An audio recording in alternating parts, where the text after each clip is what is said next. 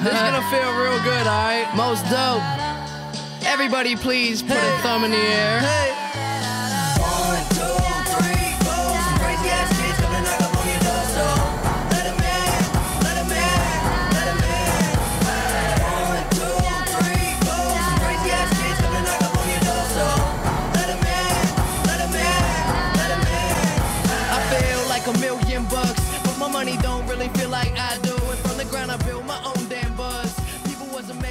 Hey everybody, how you doing? Well, that's good. Welcome to Broad Street Hockey Radio. That's right, BSH Radio. My name is Bill Matz. I'm your director of fun and games for the evening. Fam, it's uh it's about that time. We got to start looking out for the fake accounts. We got to start making our own fake accounts, creating our own rumors, perpetuating the cycle of stupidity. The draft is tonight, free agency later this week. Let's get it going. Let's lead it off with the introductions and start with Stephalicious D Steph Driver. So today's update, and you know, we get a different one every day, is that the season is going to start January 1st. and I was just reminded that the Winter Classic is a thing. It is a thing. So I think it would be really fun to start the 20 uh, 21. Would it still be the 2020 2021 season? Um with the Winter Classic. I think that that would be really fun. I agree. I would like that. I'm just not confident the season starts before like Valentine's Day at the earliest. I'm also iffy. Like, that would be really cool to start a season with the Winter Classic. The thing is, it costs a lot of money to put on a Winter Classic, and I find it hard to imagine they would do it unless they could put fans in the stands. And I find it Yeah. hard to imagine they'll be able to put at least they might be able to have some fans in the stands, but certainly not like sixty thousand. So it would be a really cool made for TV event. I just don't know if they'd be willing to light that much money on fire just to have a really cool made for TV event. You know. Just Where do is it it in supposed to be? Totally. Where is it supposed to be this year? Do we know? Minnesota. Oh yeah, that's right. Mm. Ah, Minnesota, maybe. I mean, they could just go play on a lake in Minnesota. Like, People would go to that. They could in January. no fans in the could. stands. Just throw a bunch of fucking players on the ice. Like, no problem. But why not just do it in Tampa where there are no restrictions and nothing matters? You can have as many people there as you want. Hey, if we uh, if, if we do it in Minnesota on just like a normal ice surface, they gotta get Emilio Estevez to drive a limo on the ice. Oh, Has to be done. Well, he's a little washed up. That feels that feels perfect for the NHL. That's true. He's They no do Al love Seed. A C-list celebrity. From theathletic.com, Charlie O'Connor.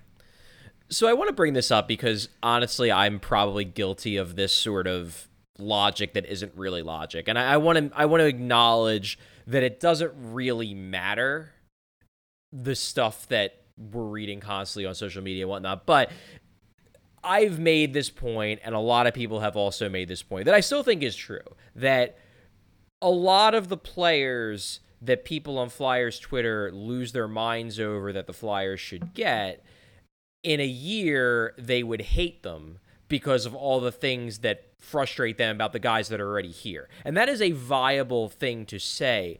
However, and this is important, that's not a viable reason not to go for those players. Like, Yeah. I, I, I believe that a lot of people who think Patrick Laine is the missing piece and they are angry the Flyers haven't given away everyone for him, in a year they would absolutely hate him because he goes on 10 game goal scoring droughts and doesn't play defense and stuff. Like, I truly believe that's true. That said, that's not a reason not to get Patrick Laine. That's just a reason for me to tell people to not think it's the end of the goddamn world if they don't get Patrick Laine. But there's no reason to like not go for a guy because some fans might hate him. The goal is is to win a Stanley Cup, and if you think that Patrick Laine is going to help the Flyers win a Stanley Cup or whoever is going to help the Flyers win a Stanley Cup, it doesn't matter whether they hate him the same way they hated Jeff Carter. It's just that it's annoying maybe to me because I have to read everybody on social media screaming about it 24/7. That's why you just don't read the comments, Charlie. This is fair. Yeah, You're a beat reporter. You don't have to give in to anybody. It's your opinion that matters, not anyone else's. Yeah, the Flyers should only consider my personal feelings when targeting players.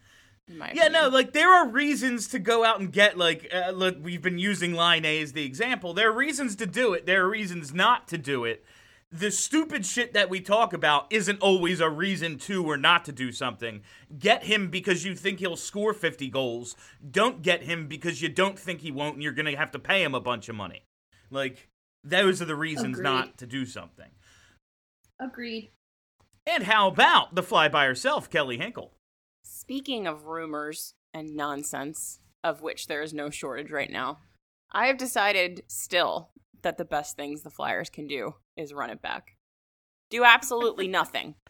Well, Run it back. That's what I'm saying. well, the number two defenseman made that a little bit difficult. Okay, so r- run it back almost a little bit because you have to get another defenseman and also you need a 3C. So run it back except for 3C and filling Matt Niskanen's spot. But otherwise, you run it back.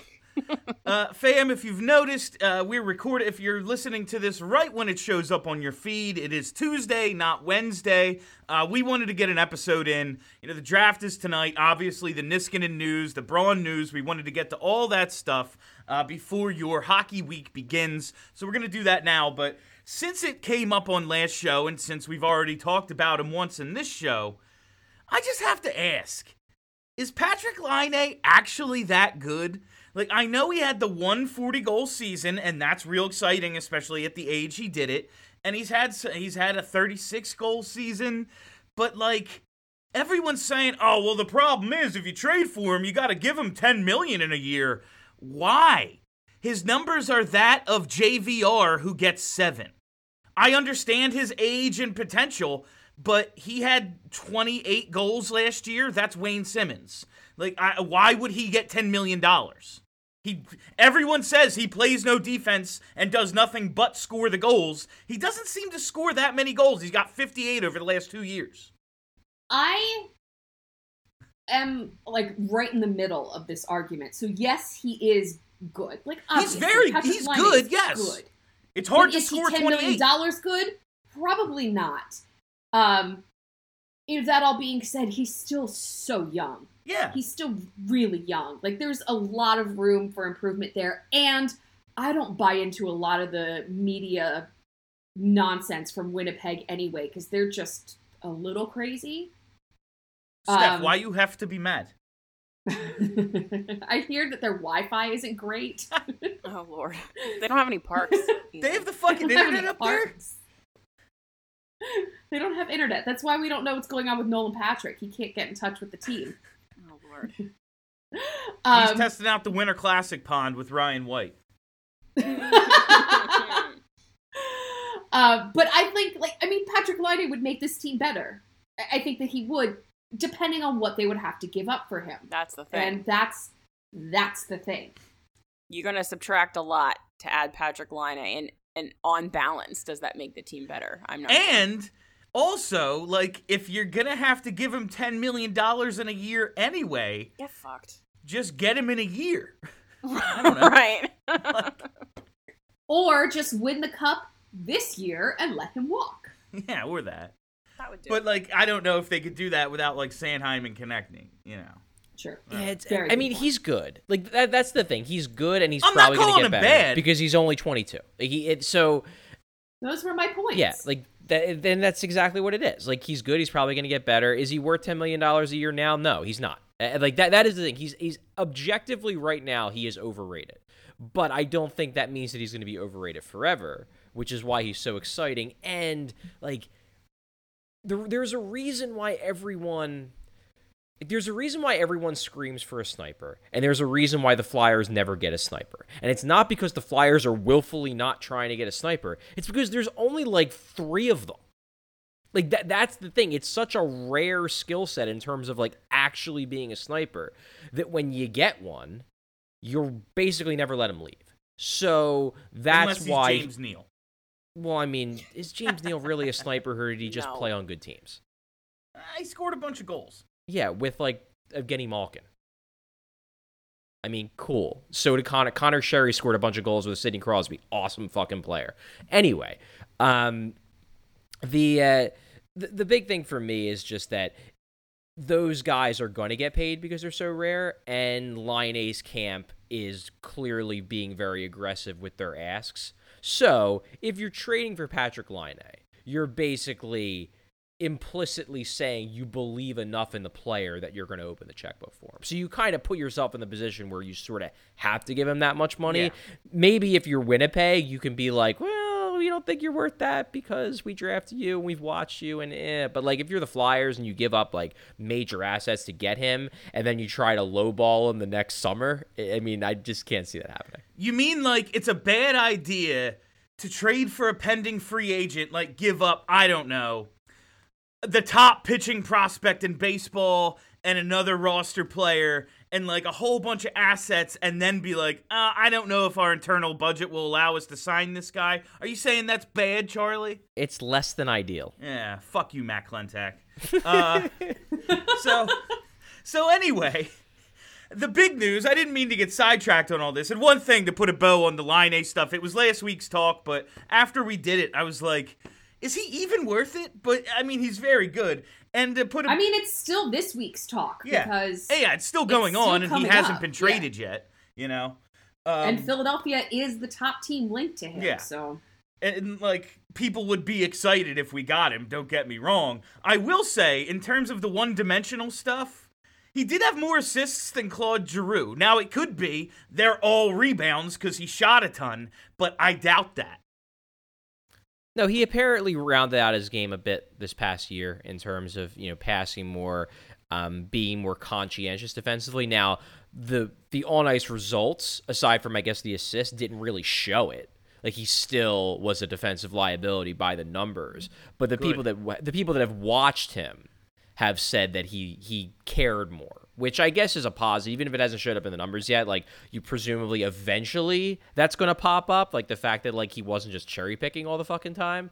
So that's good. And again, he's only 22, but yeah, I mean he's still no two way threat. Let me put it that way. yeah, i mean defense is like mostly effort like if you do care more eventually you'll get better at it you'll maybe never be good because like it hurts to block shots and hit people but Yeah. like uh, you know if you care you'll be better at it I don't want to have to wonder if a player cares. That annoys me. I hate Here's that the shit. thing. I'm all I'm fine with a guy. Like we have enough fucking two-way players. We have we just re-signed Justin Braun who does nothing on offense. I'm fine with one-dimensional if pucks are going in the net for us. Agreed. that's how I feel too. Like, But that's not a if, guarantee. if he's scoring goals, I'm good with that dimension. I'm good like, with it. Like Justin Braun is the most one-dimensional player perhaps ever. It just happens to be the dimension that the old guys like. He blocks the shots. Obviously, he's great. Uh, but let's talk about it. Uh, the big news that came out yesterday, I think it shocked everybody. Matt Niskanen retires, and in response, the Flyers re up Justin Braun to a two year deal. Uh, so I want to try to get to this point by point. Uh, so let's start. I said it shocked everybody, and that seems to be the consensus, but did anybody have like an inkling that this was a possibility? He's going to be 34 in December, wife and two kids, life in the bubble. Was there any sort of like indication over the last couple months that he was thinking, you know what, I'm about done? I well, we all watched him play in the playoffs. Yeah, yeah, his he was about leg- done, right? I His think I, legs looked said done. it. I forget where I read it, but I think I read that he decided after the Yeah. Flyers were eliminated. He was like, "Okay, I'm done." He Well, he apparently said- deci- he apparently decided right after. Yeah, like, he- right after. according to Fletcher, basically Niskanen was driving home from the bubble, heading back to Minnesota, and like I don't know if this is exactly what happened, but it was certainly the way Fletcher presented it. That basically like Niskanen like pulled off to the side of the road mid drive and called Fletcher and was like, "Yo, I'm retiring." So, Wow. so I mean, and and based on the conversation that his agent uh, Neil Shee, I believe is how you pronounce his name, um, had with Ken Campbell of the Hockey News, it sounds like coronavirus and the pandemic and all the uncertainty about the season was a major contributing factor. Like it sounds like he my read of that article is that Niskanen kind of had it in his head that he was going to retire at the end of this contract. That, you know, this was his final contract. He wasn't going to try to, you know, squeeze out a couple more one year deals somewhere or whatever. That like he was done, he was going home. And then once his final season of his contract was had the potential to be a total dumpster fire because of the pandemic, he was just like, well, why bother?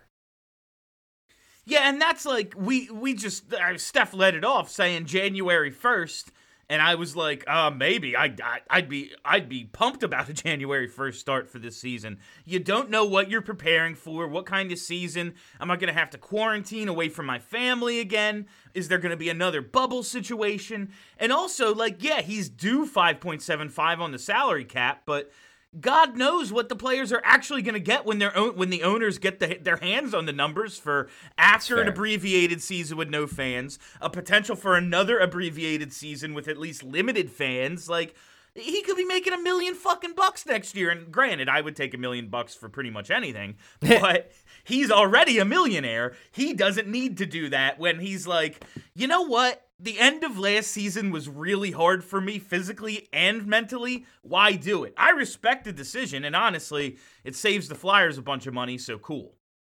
So yeah, that that whole thing. I think was it um LeBrun Charlie who said that he might do they might do the thing where they let him stay on technically so they pay him just in case he wants to come back. Yeah, well, they wouldn't pay him. Basically, Okay. the way this works, I, I'll- I'll explain because I had to dive into this yesterday. Um, basically, it's going back to what the Jets did with Byfuglien last year. And basically, what happened was Byfuglien told them that he wasn't going to play. And when you do that, you can theoretically file for your papers for retirement, which then officially voids the rest of the contract. Team doesn't have to pay anything. The contract is essentially torn up.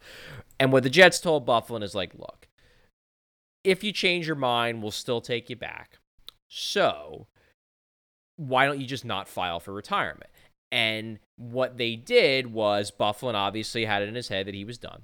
So Byfuglien did not report for camp, and Byfuglien did not report, obviously, for game one. So what the Jets were able to do essentially was when he didn't show up for camp, they suspended him for failure to report. And that suspension is a suspension without pay, which means they didn't pay him at all because he didn't show up to, for work essentially. And it means that with that suspension, the contract does not count on the cap. Oh. So it, there's there's no like cap hold. It's not like the Flyers are stuck paying him five point seven five million dollars on the cap if he doesn't officially file for retirement. The only thing I guess in theory, well, there's two things in theory. Number one, he's still on their cap in the For off the off season, right? but that doesn't really matter because you're allowed to go 10% over the cap in the off season, and going 10% over this cap ceiling is 8.15 million.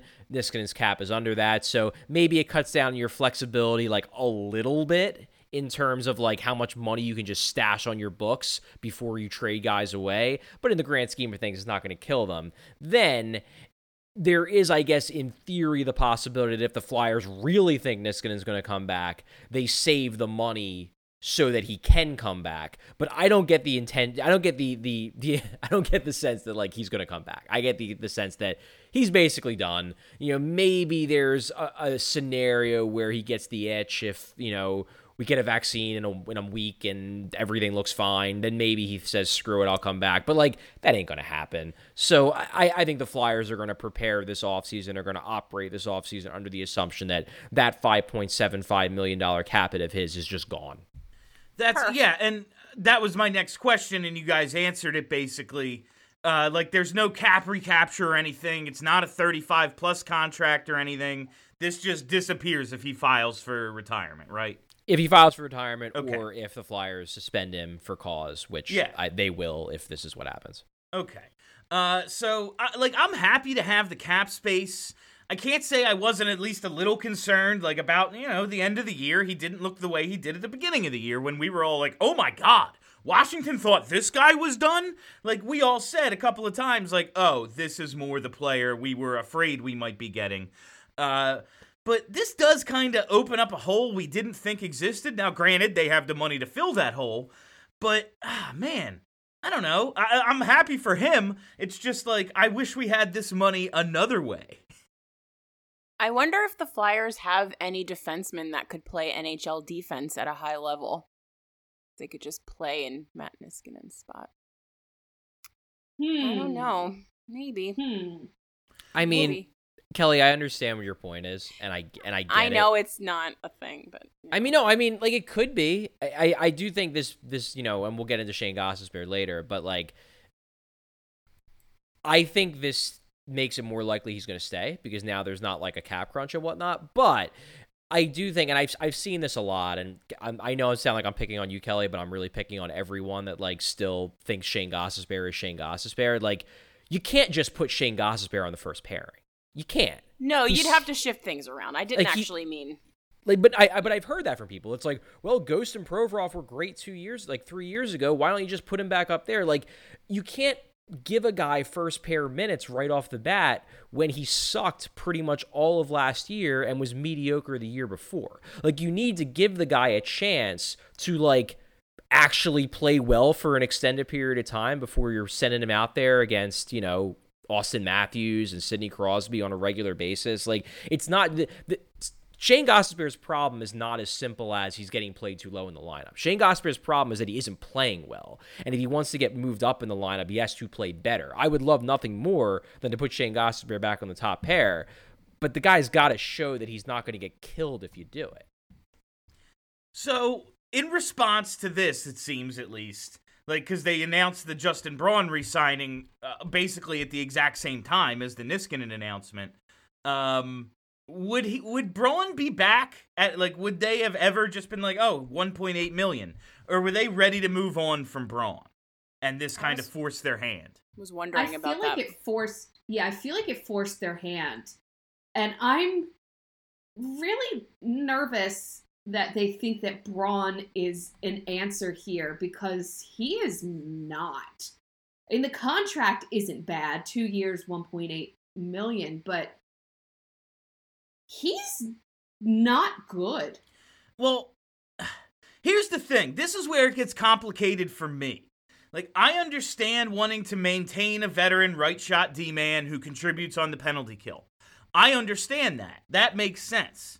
And you're down a defenseman you thought you were going to have. Okay.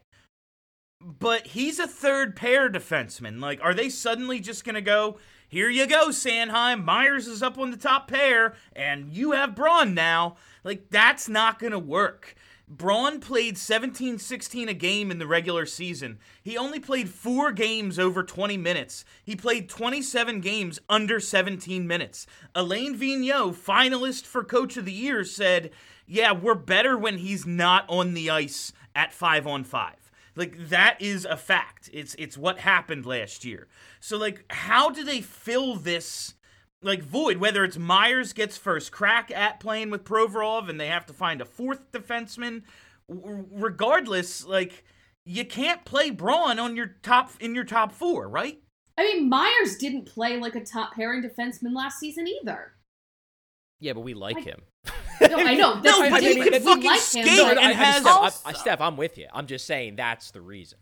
we like I'm him not saying- handsome. I'm not saying So- Myers is the answer. I'm saying he has the stamina to play 25 fucking minutes. He's young and can skate and can play both ways. Like Justin Braun doesn't have those things.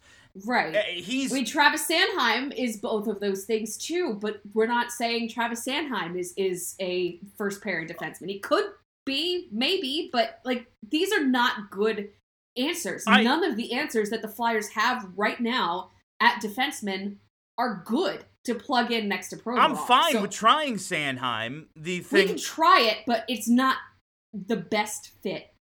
I just now. I think they want to go lefty righty again. Like they seem to like that that configuration, and they didn't have it for the longest time. They did when they brought in Niskanen and Braun. That was like the whole idea. They could finally do this thing. Uh, like they have to go out and get at least a top four, if not like a legit number two defenseman, right?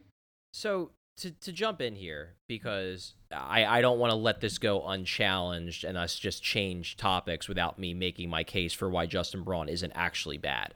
Um, Justin Braun isn't actually bad. Justin Braun is basically what the Robert Hagg defenders want to believe that Robert Hagg is. He's an actually good defensive defenseman who is so good at suppressing shots and chances that at least last year in the regular season, it makes up for the fact that the Flyers don't do a lot offensively when he's on the ice either. Now, look, I'm not saying that you plug Justin Braun up on the top pair with Ivan Provorov. That's that's not a good idea you know, maybe you could do it sometimes, maybe situationally if you're in the defensive zone, it, it, can make some sense. And it's not like other teams haven't done the whole, you know, put a not that great defenseman next to, you know, Victor Hedman and let him carry the guy. Like it, it can happen, it can work in certain situations.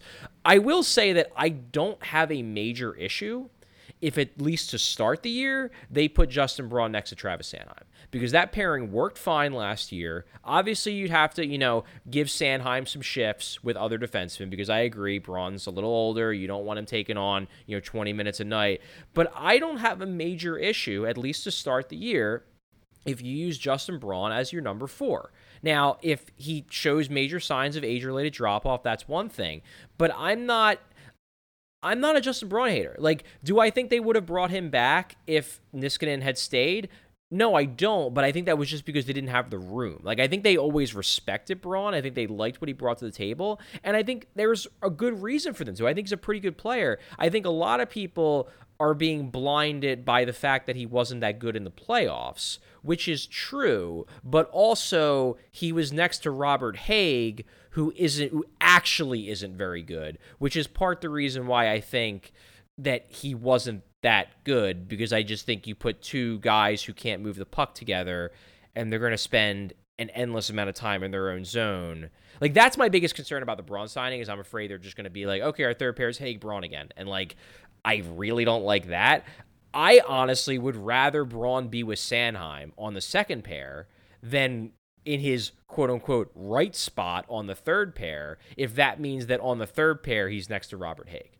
Now I'm done with my Braun rant. Now we can get back to whatever we're talking Yeah, about. But I just, I just, think- I, I didn't want to let that go unchallenged because I do think Braun is better than a lot of people are giving him credit for. Oh, I believe that as well. I don't think Braun is bad. I just think he plays a role, and that role is best suited at like 16 and a half minutes a night, which isn't second pair minutes. It's not second pair minutes, but that doesn't mean he can't be on the second pair. Like you can take, you can play a guy fewer minutes and still have him with Travis Sanheim at even strength if he's on the second PK unit. He's obviously not getting power play time. And then maybe some shifts, if Shane Gostisbehere is still around, maybe you put Shane Gostisbehere with Travis Sanheim on the right side, you know, in the offensive zone. So you can strategically maneuver your defense so that a guy like Braun isn't getting run into the ground, but he's still getting used.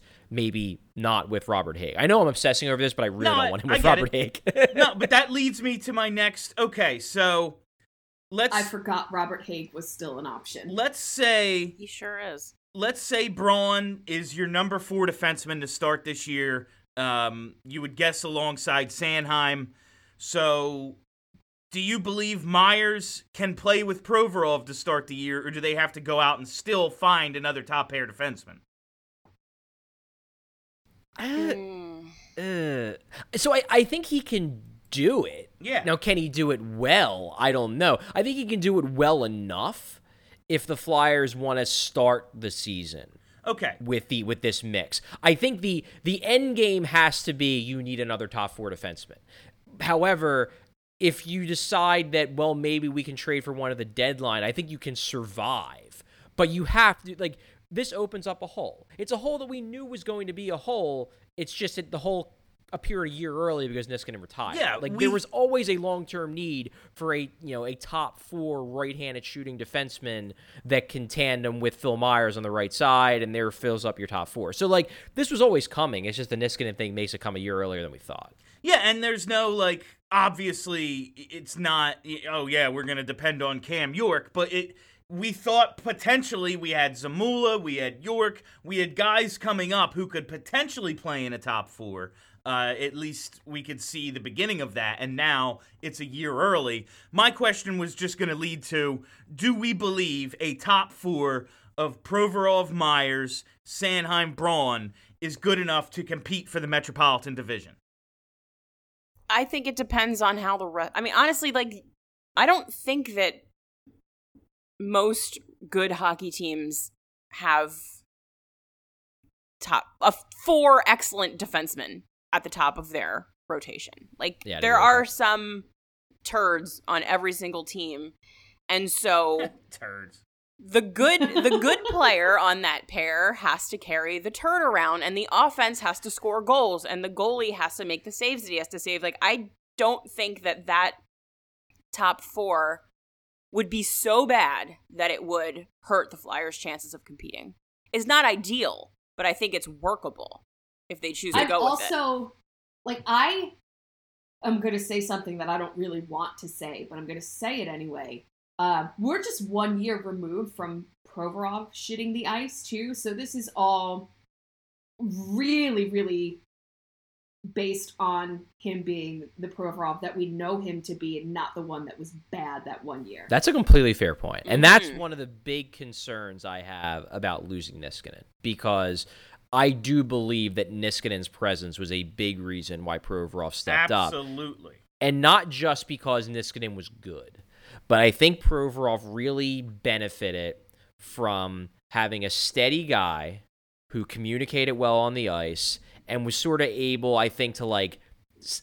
One thing I think about Provorov is I think Provorov has a tendency to want to do too much because like he he he physically can do everything if he wants to. He played with Andrew MacDonald. He had to. exactly but like, like he just i think that was the big problem he had in 2018 2019 is just he would try to do everything and it ended up that he was doing nothing well and i think having someone like niskanen helped him because when probably when he would start to you know lose it a little bit niskanen could just you know hold the puck for an extra couple seconds to give him a, give Provorov a chance to take a deep breath and just chill the fuck out and losing Niskanen is going to be a test for Provorov. It's going to be a test to see just how far he's come in his development, unless, of course, the Flyers go out and they get a true Niskanen replacement this offseason. Well, I mean, Provorov, if he's going to be our number one defenseman, he's got to to be able to handle this kind of thing. Like, we can't have Agreed. someone holding his hand for the next Yep. four or five years while he figures out how to be a number one defenseman. If he's the guy, he had a whole year of somebody showing him how to play his game right. If he didn't learn it in a year, like I don't I don't know. Like I I don't like the idea that we have to go out and spend what would probably be a whole bunch of money on a free agent defenseman that will be a problem in two to three years to hold Provorov's hand for another year so that he can be a number one defenseman. He's got to do it. Like, no more with the babying. Get your shit together. Sure, but consider Alex Pietrangelo. He's gonna. Co- I know, but like, there's so much re-signing that has to be done in the But near term future. but consider He's very handsome. Alex I know Pietrangelo. he's very handsome. and very good. We should have signed him six years ago. That would have been good. Then him and Brayden Schenn could have won the cup on the Flyers as opposed to the Blues. I mean, I'm Steph, Steph, there are things like contract rules and rights. Listen. They could have offer sheeted him. Uh, so, do we think there's a possibility because we the whole idea of the steadying force, and then I remember the conversation we've had a bunch of times about uh, what Vigneault did with McDonagh. Um, is there a possibility Braun plays the Girardi role, and it's just like, all right, he's our worst of our top four defensemen. Here you go, Provorov. We like the Sanheim Myers pair. That's a good second pair. Provorov, Provorov basically alone with Justin Braun. That's gonna work. Justin Braun is better than Andrew MacDonald. So let's just start there. So at least we've got I think that. he's better than Dan Girardi too. Yeah. we've got that going for us. Better than Dan Girardi. He should put that on a business card. That's a hell of a business card. No, well, what was who who was the guy who they put with uh, with Hedman? Was it Bogosian in the playoffs? I don't know. I believe it was Bogosian who they put with Hedman. And it's just like, you know, do I think they're going to put Braun with Provorov? No, I- I don't. But, like, maybe, you know, maybe they give it a shot for a few games here and there. Again, this is all assuming that the Flyers don't go out and get someone, Yeah. which I think they're going to try to do. Um, you know, whether it's via free agency, whether it's via trade, whether they wait it out. Like, let me put it this way. I think Fletcher knows they need another. Now that with the, the loss in Niskanen, they need another defenseman. They need another stone cold top four defenseman, ideally a right shooting guy. I cannot. I could see the Flyers getting through the offseason without getting a one of those guys. I could not see the Flyers entering the playoffs next year without one of those guys. Like I think hmm. this this now becomes the main task for Chuck Fletcher in his mind, which is I need to get another one of those guys. I need to get a guy that fills that hole that Niskanen' retirement creates. I don't know if he has to rush to do it because I think the pieces they have are probably good enough for them to compete next year and for them to make the playoffs because they're a good enough team otherwise. But if they have designs on winning the cup next year, which I think we all hope they do, they need to hit the playoffs with another defenseman to complement the guys they have. And I think Fletcher gets that. Yeah, So getting if- another guy isn't the problem. It's the the rush to sign a high priced UFA that I don't want to. I want to see him consider before doing it.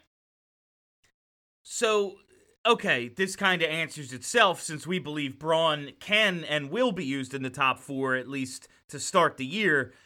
Friedman or Zamula making the squad as the sixth defenseman to uh, play with Hagg, probably. This doesn't shut the door on that because we think Braun will actually potentially move up at least for a little bit.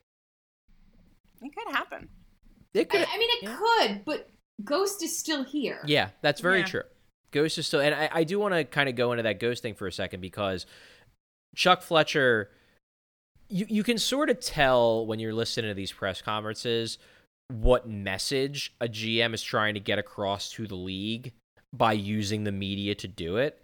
And the message that it seemed like he was trying to get across to his fellow GMs yesterday when he talked to the media was, "We don't have to trade Shane Gostisbehere." It, it it just seems so obvious. He was like, "We're comfortable with the, the with the the guys we have right now to start the season." Then he was like, "Shane Gostisbehere can jump up into a, a bigger power play role with Matt Niskanen gone." And then I specifically asked him about the Gostisbehere rumors, and he basically said, "Look, like we'll consider a hockey trade, but if we're you know." If we're moving out a defenseman now, we got to get a defenseman back somehow. So he was sending a very clear message that the Flyers no longer feel like. Because I, I do think there was a feeling that like you kind of had to move him before because cap space, and if Niskanen comes back, then we sort of have to find a way to get some flexibility. Now, you know, whether it's strategic or whether it's actually they've actually changed their minds, Ghost is Ghost is here. Yeah. The Flyers have seven defensemen right now, counting Mark Friedman, who are probably decent enough NHLers. That means that, you know, Ghost is one of those seven. So maybe he stays. And if he stays, who knows what happens?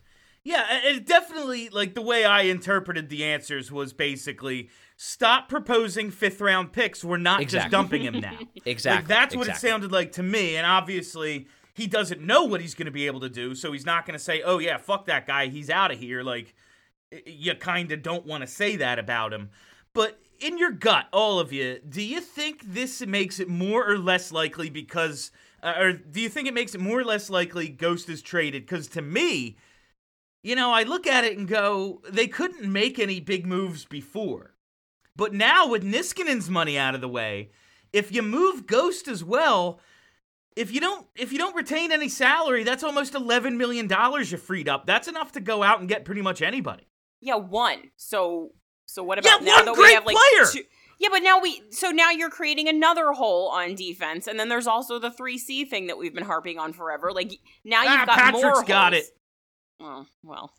I want one top end player, whether it's at center or defense. I'm not picky. I think they need a center the most, but either one I think puts them in the upper echelon that we talked about last week. Well, who is that player right now? Player to be named later. Okay, fair. I mean, but it's like it's none of the guys that Flyers fans are out here going on and on about. Like it's not Patrick Laine, it's not Alex Pietrangelo, No, it's not Torey Krug. So I was going on and on about Matt Duchene. I was going on and on about Joel Oh, Quenneville. gross. I got Kevin Hayes and Alain Vigneault. I'm much happier with those things. I'll leave that part to Chuck Fletcher. I'm just saying, moving Ghost creates an opportunity to fucking improve this team with good players, not a bunch of role players that you're hoping can create one decent enough player, but actually one very good player. and that only ha- and that also only happens if you're moving Ghost for nothing, like no salary comes back in the Ghost trade. Like it's just we move out his 4.5 and we get no- nothing back that would hit against the cap. So now we have 11 million dollars to do things with. Yeah, if you move him for nothing and sign Pietrangelo, that's a hell of a fucking trade. Okay, fair. Like, no, I- no. I, I mean, I would if if if you find out that Alex Pietrangelo wants to come to Philadelphia, I'd move Ghost in a second. It- it's a no brainer for me. But I, I'm extremely high on Alex Pietrangelo. I think he's one of the top five best defensemen in hockey. So if if Pietrangelo wants to come to Philly, you find a way to get it done. He's an elite defenseman. I think he's going to age pretty well. So I'm not terribly concerned there. Um, that said, Bill, it does seem like you're basically like you have this I- this mythical idea in your head of this player that I'm not sure actually exists or at least is available. But it's still fun. I mean, I everyone's it. It's available just if their fun. name isn't Connor McDavid. Like, He Well, might be Connor available McDavid now. Has the Rona, Yeah. so His value's going down. We might be able to get him. Robert Hagen a third for Connor McDavid. they got that socialized medicine up there. He'll be fucking fine, just like the president. Oh God. well now I want to die. So great. Um, No, I'm just- go, go, Shout go, out- Projectile vomit all over my microphone. I'm not- great. Perfect. I'm not saying, oh, well, now they have the money to trade for Crosby. Like, I don't think that's what they're going to do. I'm just saying, like, there are top end players out there they couldn't afford before. Now they can.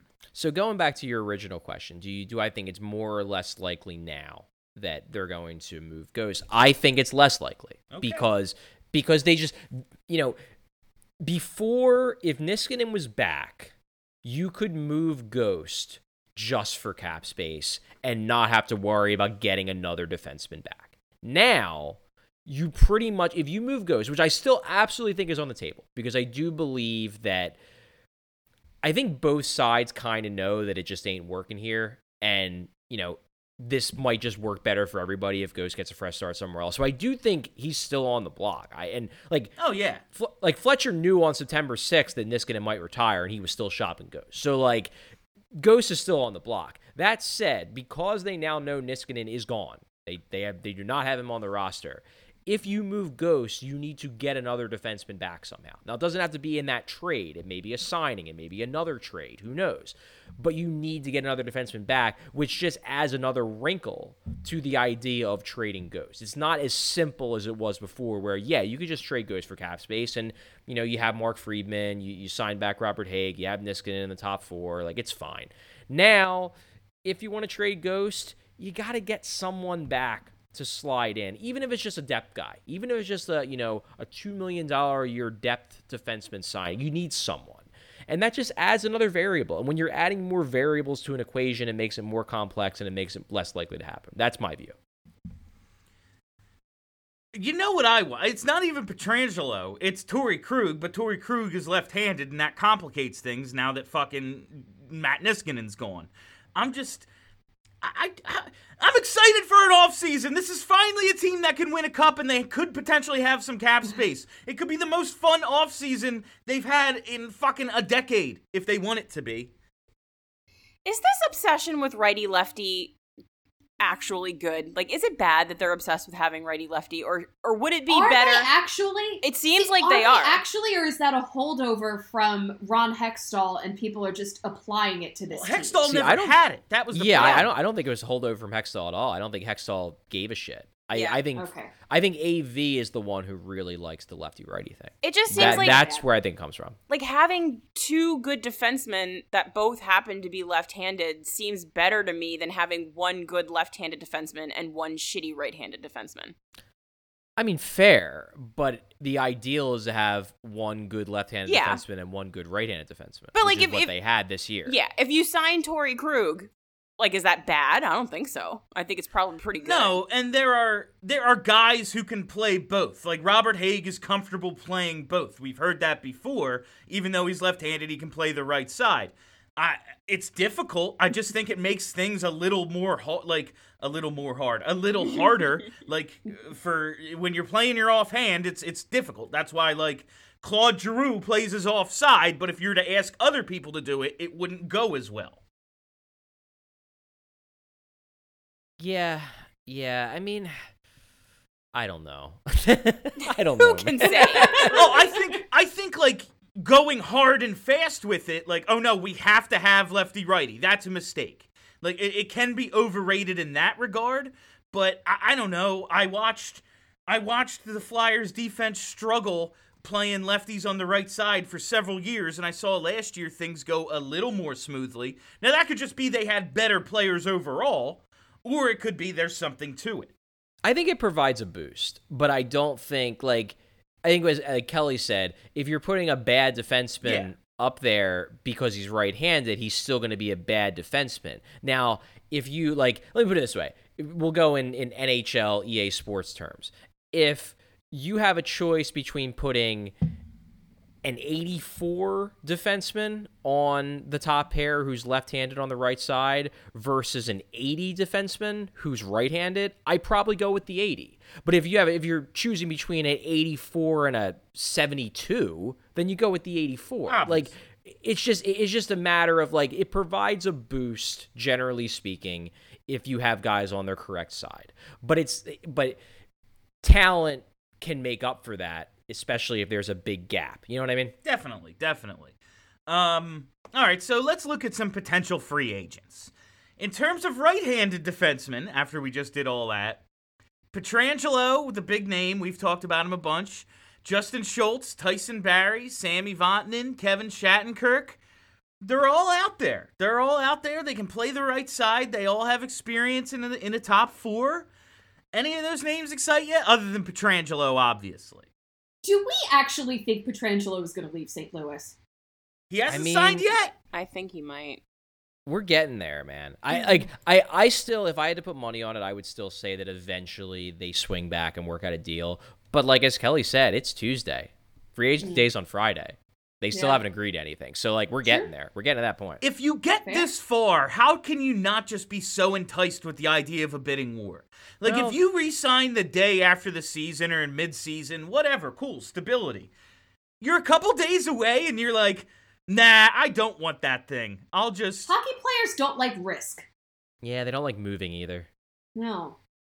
I mean, Oh. who likes moving? Moving sucks. I'll Um, fucking the- hire Alex Pietrangelo's movers. He'll be fine. st- it still sucks. we won't no, use well, the people But, Steph used. but Steven, Oh, Steven you. Yeah, Stamkos did, did exactly what you're saying players shouldn't do, which is a few days before hitting free agency, he decided I'm going back. So Oh yeah, it happens. I'm just like, as a regular human who will never have this opportunity for people to bid on me, like, I would be very enticed by that possibility.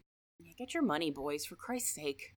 They take so much of it from Um, you anyway. Get a giant contract. Yeah, like you're getting ten percent less no matter what. So fucking crank it up. I just to go back to the list, I will be so mad if they end up with Kevin Shattenkirk. It's a fun name though.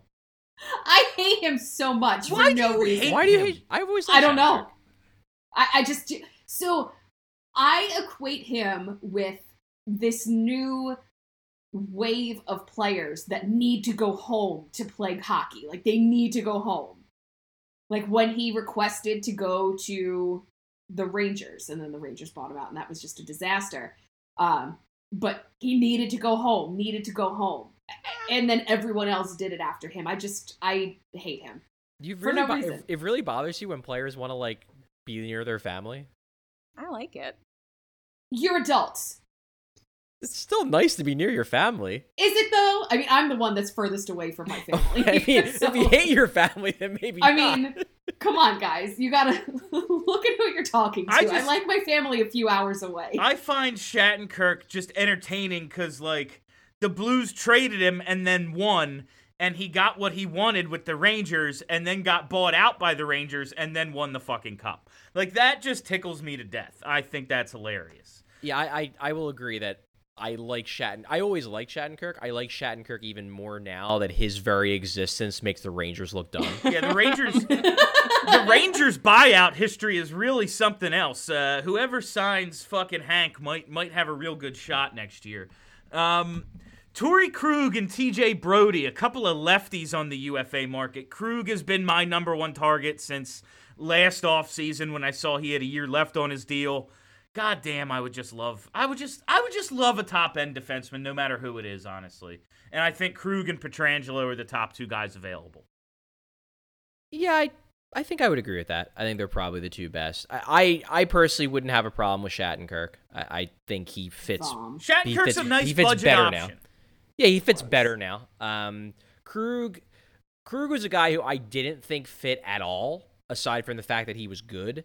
Now, if you squint a little bit, you can see it because it's like, well, if you're going to make Sanheim a top pair guy, maybe because I, I don't think Krug is a top pair guy. Like, forget the lefty righty thing. I don't think he's a top pair guy. I think if you put him in top pair duties against top lines, his numbers are going to tank. But I think he's a great second pair option. I think he's a fantastic number three, and I think he's a really good power play quarterback. So, like now you squint a little bit and you're like, well, if you move Sanheim up and then you bump Provorov down to power play two, Krug could be cool. So now I'm like more on board because I do think Torey Krug is a very good player. Yeah, I just don't think I don't think he's a number two. I think he's a number three. Everybody. I don't Um, want Provorov anywhere near a power play. No, seriously. And he scored a lot of goals he did year. have a Lot bunch of goals. Like I, I don't like it either, but he scored a bunch of goals. so I I need to preface this by saying that I am in no way equating these two players talent level wise, but we have a defenseman that's an excellent quarterback on the power play. They just don't I mean- use him there anymore. I mean, he was. He hasn't Yeah, been he for stopped two years. He kind of st- we saw we saw it coming back though before they pulled Did him out though? again a little bit. Did we though? One, I- was one game sample size, which I think is plenty to evaluate someone's playing. I love that Kelly is all for Shane Goss. No, I'm I- not all I love it. for, but like, I, if we're No, not no, going to we're- we're, him, going. We're we're all in. It's fine. If I'm here with you. I, we're doing it. I, I saw what Kelly saw in that I saw a guy who was willing to take a shot when no one else would fucking put the puck anywhere near the net. I did very much appreciate that. Um, I, listen, I love Ghost. If Ghost comes back and is the Ghost of old, I think we have a chance to win the Stanley Cup. I just like wouldn't put money on that happening. well, he's never, ever, ever going to be rookie year go. That's the thing that people need to get out of their head. That was an aberration. Ghost. Yeah, that would be good. Or But I- 17, I do feel like- it was. I feel like for a large number of people, unless he gets back to what he did his rookie year, which is absurd, that they're going to be disappointed in him. And I think that if he's just better and can do what he does on the power play, it's a net positive. Yeah, So, I mean, a Kelly, name- I'm- Oh, go ahead, Charlie. Kelly, I- I'm in agreement with you that if you keep Ghost, if you keep Ghost, I want him on top power play. Has to like be. I, I think I, I think he should be there. You know, Provorov scored all those goals, but I just don't think he brings the the dynamic element that Ghost can. I would want him on the top power play. I'm just not convinced that it's as simple as put goes back on the top power play and he'll be good again. Like he hasn't been good on that top power play for quite a while. I know he spent most of last year on the second power play, but the year before he wasn't anything special on the top power play. So like I would put him back there in the hopes he finds it. I just don't think it's a guarantee he finds it. Whereas like a Torey Krug, I feel more confident if you put him on that top power play, he finds it very quickly because I think he's still a very good top power play. Was- option. you know what I mean? Wasn't that the uh the Drew on the wrong side year though? That the power play was Not the whole year. Okay, yeah. First half of the year, Drew was on the correct side and they couldn't score. The uh, the, the shot and chance numbers were very good, but they couldn't score.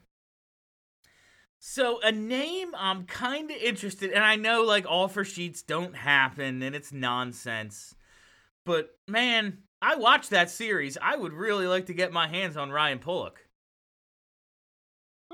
I'd give up some draft picks for him. Hold on.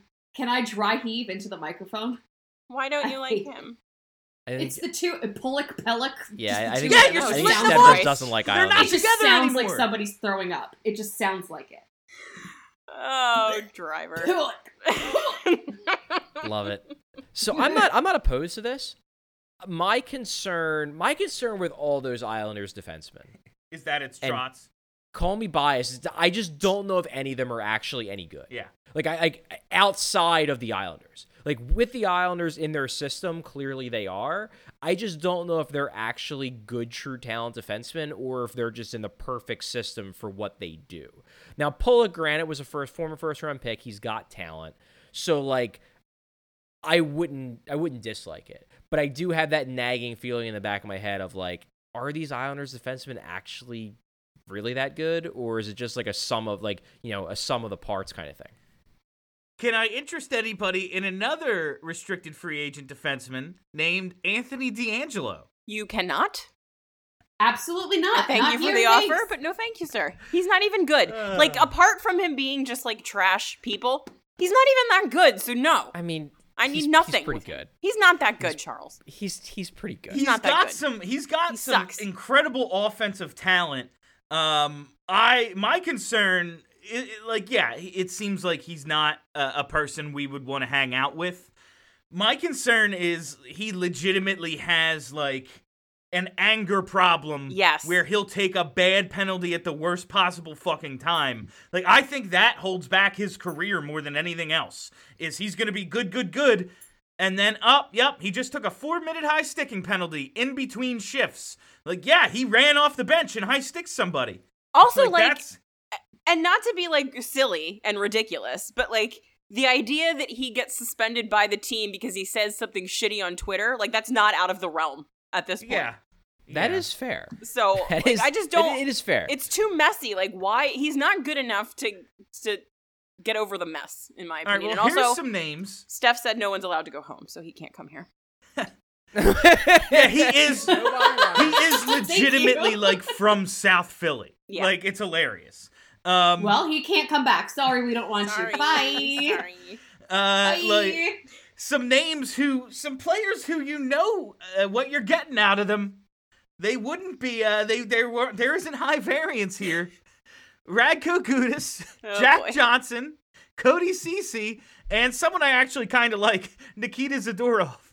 I'll have I'm you gonna say- know I'm gonna that say this is This you was for cannot fun. Put, you cannot put Radko Gudas with those. This guys. Why not? Zadorov is like no, you can. passable. Gudas is actually fine. Jack Johnson and Cody Cece are, you know, Jack Johnson and Kakapipi. Well, actually, internal numbers will show that Cody Cece is actually good. So you just got to if get him on the team. internal team. numbers said he was actually good. Toronto would keep him. They know he's bad. Now, I put Radko Gudas in that group just because, like, we're repla- like he'd be the replacement for the guy we traded him for. Like that, that would be funny to me. It would be funny. That and it would fun. be They're- they're- extremely they're Flyers go too, back down that road. which, you know. They're not going to go back down there. All right, They- no, no, they're, they're, not. Done. They're I done just- the Radko Gudas experiment. They're not signing any of these guys, and if they do, I'm gonna be upset about it. I mean, Zadorov a little less so because it'd be fun. Anyone with a Z in their last name is cool, uh, but wait for the laugh. Um, I literally, I was, I was spelling out your last name in my head. Like I don't know how, what your last name is. Oh boy. Uh, so and we've we've we've kind of circled around this, but we can have a lot of fun with the potential big moves. It's always fun to speculate. Obviously, I'm gonna say Alex Pietrangelo and not fucking Nikita Zadorov because that's just more fun to talk about Alex Pietrangelo. But realistically, does it just make it more likely that Tyler Pitlick's coming back? They have a little bit more cap space. They like him. They're like, here's your two million.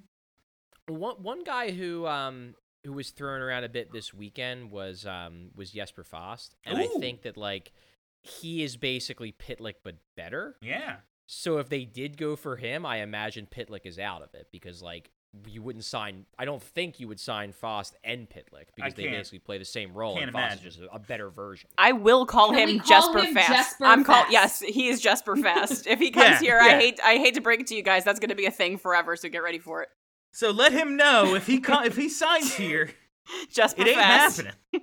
We just said the same thing at the same time. I know. We're one person, the one girl on the podcast. She's so stupid. She can't say his name right. All these fucking tweets we're gonna get about an echo now. Like, oh, the, the girl was echoing. All right, so Charlie. the dumb girl. Please don't ever forget we're dumb. I'm pretty Well, dumb. The dumb girl. So, uh, so Chuck threw out Jesper Fast. Are there any other under the radar free agents here? Anyone's interested in? Obviously, we got to get through the draft and see what they do and with their picks, any potential trades. I looked was at the Bullock. list and I was Yeah, just I mean, like, I- I- whatever. I've always liked Craig Smith.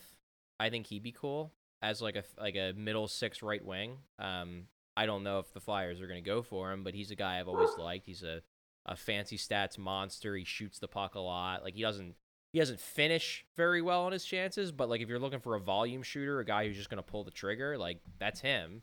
And I don't think he would be too expensive. Like maybe he comes for like three and a half, four mil cap hit. Like he'd be cool. So I'd I'd I'd like him. He's probably my like under the radar guy I of of preference. I'd say. I didn't see anybody on that list that I was interested in. I th- I think I've become anti UFA in my old age. Like I just don't want any of them. I respect it. They it. cost too much. Go away from me. Trades you- you only. spent- you've spent too much time hanging out around Micah. That's what it is. Probably. Well, like, think like every major free agent contract typically becomes an albatross at some point. you have to overpay them. Yeah, that's why. it's fu- more. They're usually more than two year contracts. That's why. that's why That unions too. fight for free agency. There's you that. get overpaid in free agency. Yeah. The PA sucks though. That's All right, another so I want to get I want to get to this Seravalli quote because it's basically what we've been talking about. Uh, he wrote on October 1st that the message was simple yet still jaw dropping. When asked to size up the trade market as a whole, this is how one NHL general manager framed it on Wednesday.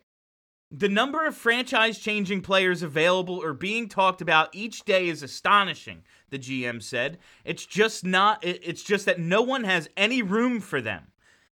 Man, the Flyers kind of do. The salary cap is a fucking disease. It's ruining the sport. It really is. it's terrible. Like the playoff format alone was enough for there to be ridiculous amounts of parity. Now the fucking salary cap, man, like, oh my god, I hate it. It's not. It's it's, like not, not even doing parity. It's just making the good teams have to be worse, almost immediately, for absolutely no reason. That's at least in the NBA, you have the soft cap and you can That's pay your own players whatever the fuck you want. And like, yeah, if you want to go out and get another guy, that counts against the cap. Like, I just wish the NHL at least had that so the teams that draft well don't get punished for it. It's fucking cheap owners. I hate them. Yeah, they are cheap as fuck. Ugh.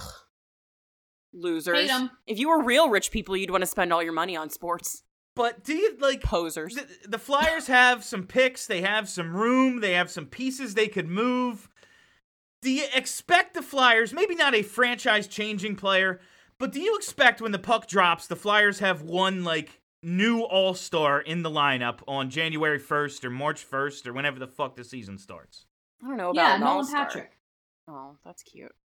It's cute.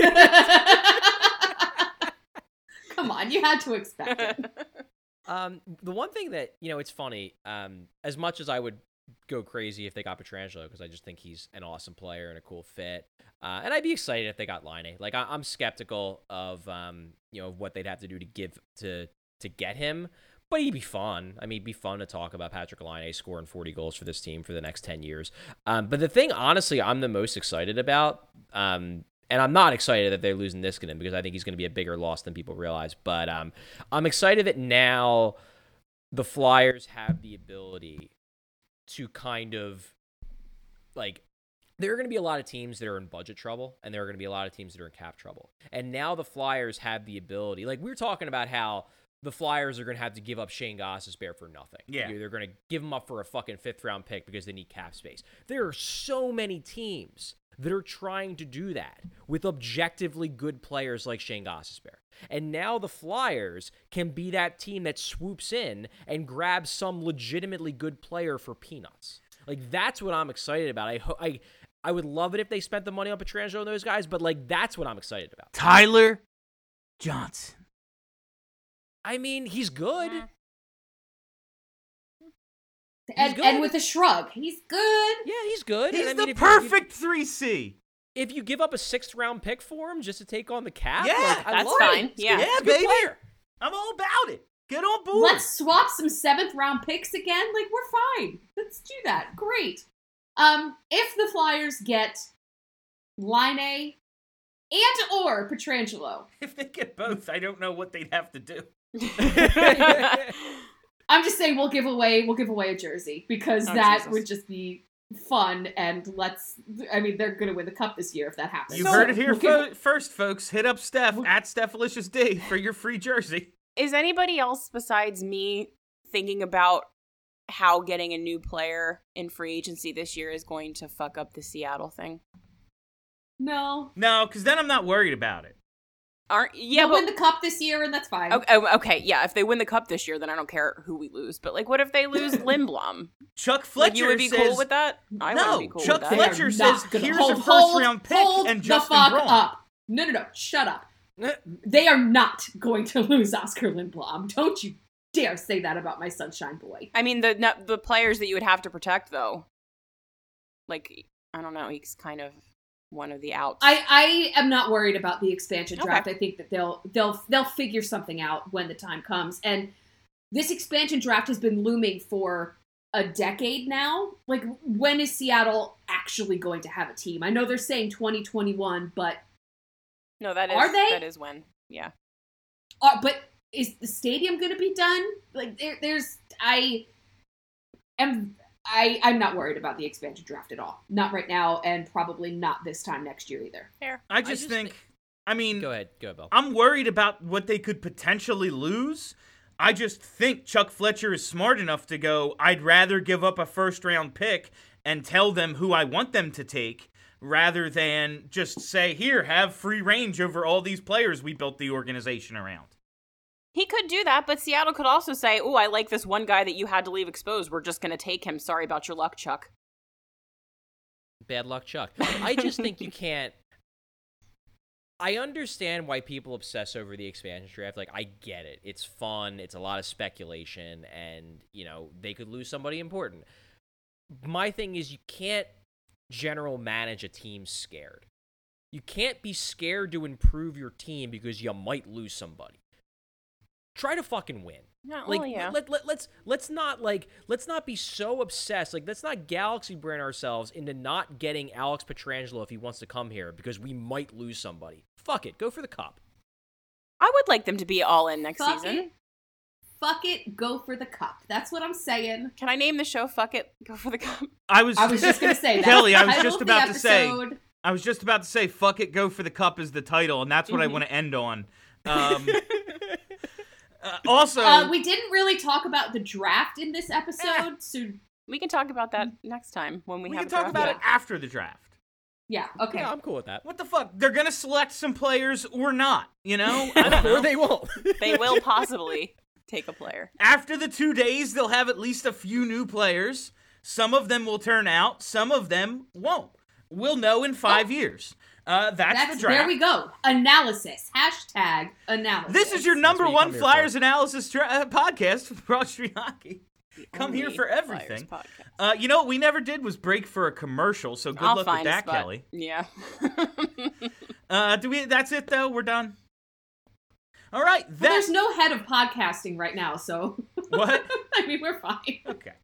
Well, that is all the time we have for you on Broad Street Hockey this week. Thank you for listening. Thank you for having hanging out. If you haven't already, rate and subscribe, motherfuckers. It's important. Do it. Uh, we'll appreciate it. But also, if you don't, we'll show up at your house. We know where you live. All right. Uh, that's it. My name is Bill Matz. For Kelly, for Charlie, for Steph. Have a great week, everybody. Are you ready to talk about sports? Yeah!